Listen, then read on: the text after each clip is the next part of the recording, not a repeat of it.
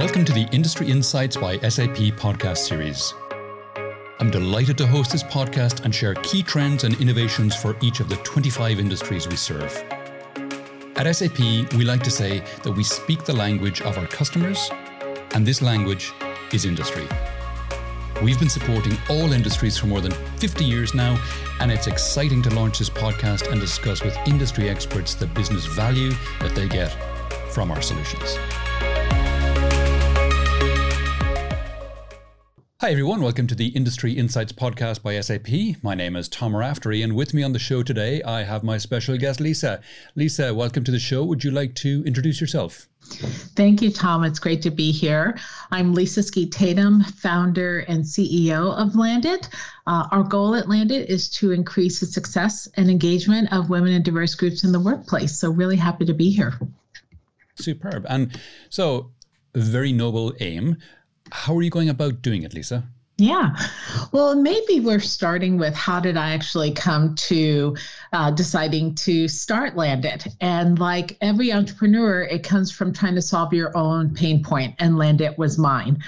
So uh, I'm a chemical engineer by training, which means my teenage boys think I know something about math and science, and I started life off in engineering and product development at Procter and Gamble. Got recruited away to join a startup. That's where I caught the bug and never looked back, but realized after I joined a company that launched six hundred thirty-four products in one year, not that I was counting, that I wanted to do that for more people. Uh, but I didn't know what that looked like. And someone said, well, what about venture capital? I'm like, well, what is that? I would love to do that. And they said, well, the one noble thing is, yes, that you want to do it, but Lisa, you don't have any networks. So your only chance of getting in is to go back to where they meant lots of V Cs. So I applied to business school and I got in, thankfully, and I went back and gave up everything to actually enter this world of venture capital. And after a decade, I didn't want to do that anymore. And I didn't know what I wanted to do. And everyone expected me to know, including myself. And it felt a little uncomfortable, to, to put it mildly, because no one walks around any organization saying, I don't know what to do next, or I'm not sure, you know, what my confidence level is, because there's a social cost to doing so. So we suffer in silence. Silence. So as I was going through this transition of what do I do? I knew what I didn't want to do, but I had no idea what was around the corner or how I could make that happen. And I realized that if it was challenging for me, it must seem insurmountable for others, because I had folks that were supporting me and I couldn't live with the status quo anymore. And I looked and I said, you know, women in diverse groups are the largest untapped, underutilized resource that organizations have. And that they weren't engaging, not because they didn't want to, but because they didn't know where to start and they didn't know what they didn't know. And even if they did, they didn't have the access. So we set out to create a platform to actually change that narrative, change that reality, and hopefully re-landscape what the workplace looks like for everyone. Okay. So um, what do we do? Exactly. My next question, how do you do that? If I am a, I know this is a stretch, if I am a woman of color in a diverse landscape, how are you going to help me? Indeed. Well, I'll say two things. One, we aren't just for women or people of color. We don't make tools for women. We make tools for success. The difference, to your point, is about access. So we know that so many organizations focus on intake, which is really important, but equally important is what happens when someone gets there. Do they stay? Do they thrive? Do they progress? So when we see this pervasive thinning out throughout the organization, all the way up to the board level, we realize that it's really about access. So what we do is we take everything that would typically be reserved for the very top of the pyramid, and most of us are not at the top of the pyramid or still on our way, and kind of this one size fits one, where each and every person can have what they need in the palm of their hands with the things that matter, but it is personalized for them. So it's things like access to the most incredible I C F certified coaches. It's helping people figure out how to craft their personal board of advisors and who are the five seats. It is meeting them where they are with the curated recommendations, whether it be content or skill development or actually um, opportunities within an organization, but it's portable. So it's pathing them forward one step at a time. So Tom, what your playbook may look like is not what mine will look like. And we realize that when you give people what they need when they need it, that indeed is how they land it, because it's about that navigation, if you will.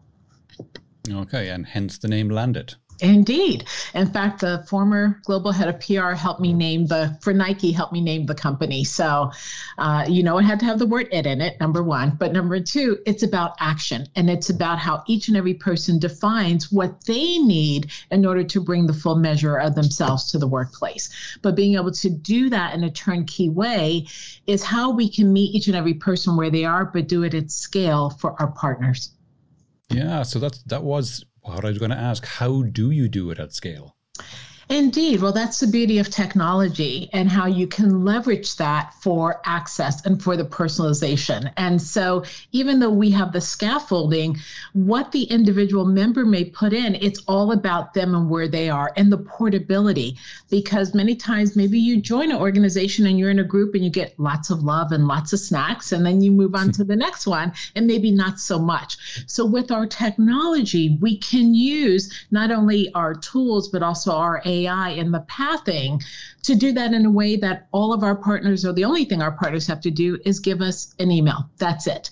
And then with that, they can touch as many lives uh, throughout the organization, whether it's, you know, here in the U S or, or globally. We're in over seventy countries, but it's really about giving that knitting together and that pathing, which allows us to do that. So very effective, but also very efficient, giving leverage to the folks that we partner with.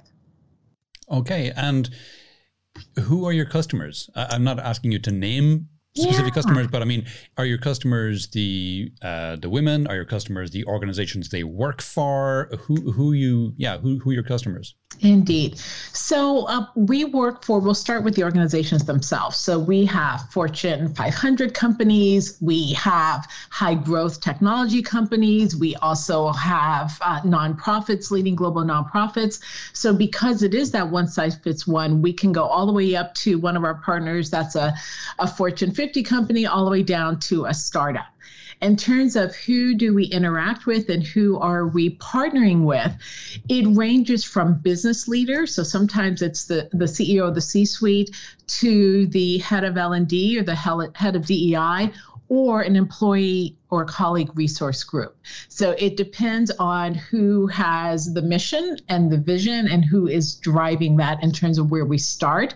But what we often find is, even though we may start with a group, there's a very large uh, multinational pharmaceutical company where we started with their women and all of their other employee resource groups, Black, Latinx, L G B T Q I A, et cetera.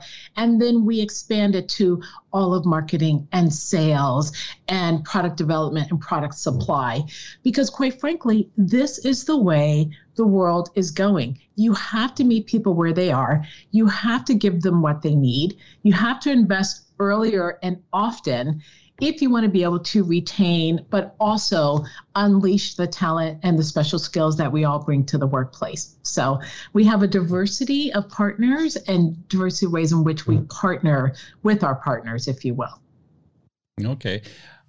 Are there any metrics you can speak to, any outcomes, any customer references you can talk about? Indeed. And as you know, what gets measured gets done. And that's also the beauty of having a technology platform. So the things that we see is accelerated time to value in terms of retention.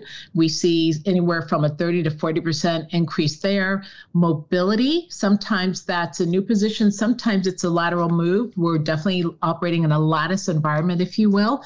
And we see on average in a pretty short period of time, anywhere from twenty-five to fifty percent in terms of mobility, but also engagement, because it's hard for people to be engaged when they don't feel as if they have the support or the access or even know what step to take. And so when you meet them and when the organization says not, oh, here's this landed thing if you so choose, but more of a, we are investing in you, that's when we see people really start to be activated and taking full advantage. So when we see engagement, not only in the platform, but also our partners can look and see, okay, well, how does the landed group do vis-a-vis what we've seen historically? And we're talking magnitudes of difference. And that's the beauty, because you fundamentally have to believe that talent is distributed, but opportunity is not. And so then how do you bring that to each and every person? And that's what we do. Okay, lovely. At the start, you mentioned that it's underutilized resources you're talking about, really. Yes. So if you are helping these underutilized resources, these people who are underutilized, if you're mm-hmm. helping them achieve greater outcomes for their work, that has to be a huge benefit for the organizations themselves who haven't been utilizing these resources to their full. Is, is I know this is really difficult to try and, you know, measure, but is there any way of measuring the, the benefit to the organizations themselves? Well, absolutely. And this is a case where it's a win-win. You mentioned in the beginning kind of who's at the center. The individual is at the center, but when the individual is firing on all cylinders and bringing the full measure themselves and moving the business forward and not churning, that is a competitive and economic advantage to the organization. So this isn't a zero-sum game. It's a win-win for everyone.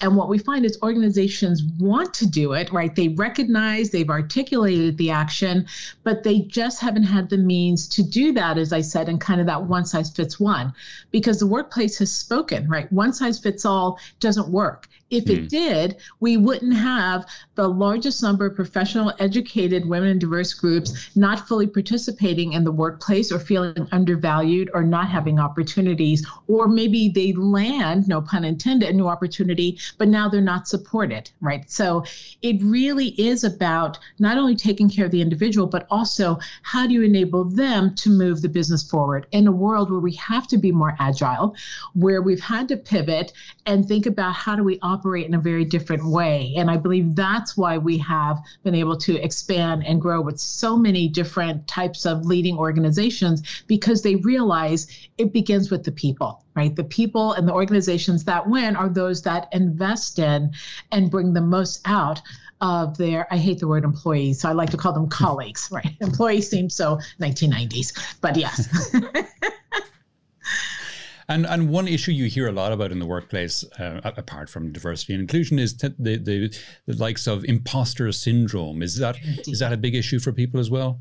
Yes, and it is for everyone. Um, I would say ninety plus percent of us at some point in our career have felt either as if, man, are they going to find out I'm a fraud, or maybe I don't have everything that I need. And so a lot of it is confidence, and a lot of it also is about navigation. And so when you think about what we do, it's not like we just say, oh, here's a course, and oh, make sure you have a sponsor, and here's an amazing I S I F certified coach, but it's also what are the steps that you have to take?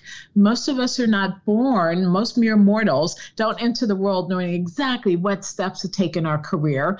And it's not scalable to give kind of that one-on-one human advice. So how do we do that in a way that moves people forward, that gives them the confidence, the increased ability to navigate? Because sometimes it's not necessarily, I want a new role. It is, I want to do my best work where I am.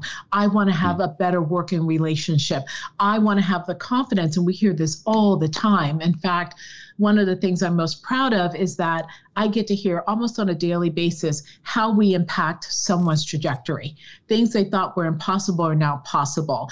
Uh, someone told us um, two weeks ago, uh, we were just doing a debrief, and they actually happened to be our sponsor. And they said, you know, I just want you to know, Lisa, that they created a new role for me. And this is something that I had been thinking about for years, but it was by leveraging my coach and thinking about my executive presence and taking this course that not only did I have the confidence, but I could actually then have the script and kind of the navigation support of my coach to go in and make the ask. And literally I was like, this is so awesome. Oh my goodness. But it's really about people want to succeed, right? They mm. want yeah, to course. do their best. But I just think historically, it just hasn't been structured in a way where you can meet each person where they are with the things that they need in a scalable way that doesn't kind of crush everyone's uh, capacity, if you will. But when the organizations that do, the results are almost immediate, even things like N P S. So we track Net Promoter Score, because that's a very consumer employee slash colleague experience to look at it. And I think organizations have to switch with increased worker voice, with the fact that, again, people have choices. So we have mm. to start treating them as partners, right, as investors, so that when they win, the organization wins. Yeah, particularly now in times of when we've got this great resignation taking place. Indeed, indeed. And it's actually one of the pieces of advice that we give uh, organizations is you have to be bold. You know, your actions have to match the commitment. And as you said, with the Great Resignation, with the SHE session that's going on, and the fact that people have choices, this is not the time to say, eh, I'm going to do a little thing over here, or let's just wait and see. And, you know, let's have more conversations and things like that. They have to be bold because the expectations now are that organizations are going to be more fruitful and more intentional with their investment. Mm. One of the big advantages that people get out of the likes of a university education isn't always the education itself. It's the kind of network that you generate while you're partaking in the education. Uh, sometimes in the bar, for example. Is or there the library, yes. Or the library. Oh, sorry, the library, yes. What am I saying? It's my Irish roots coming out there. is is there something like that? Is there an alumnus organization of landed uh, graduates, for, for for want of a better expression?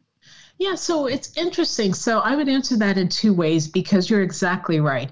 Most folks think, you know, as long as, you know, I have the skills and I put my head down and work really, really hard, things are going to happen. And that's actually not how the world works. Mm-hmm. It's really about who are you surrounding yourself with in terms of an ecosystem. So one of the features that is unique to Landed that is extremely impactful is this notion of building your board of advisors.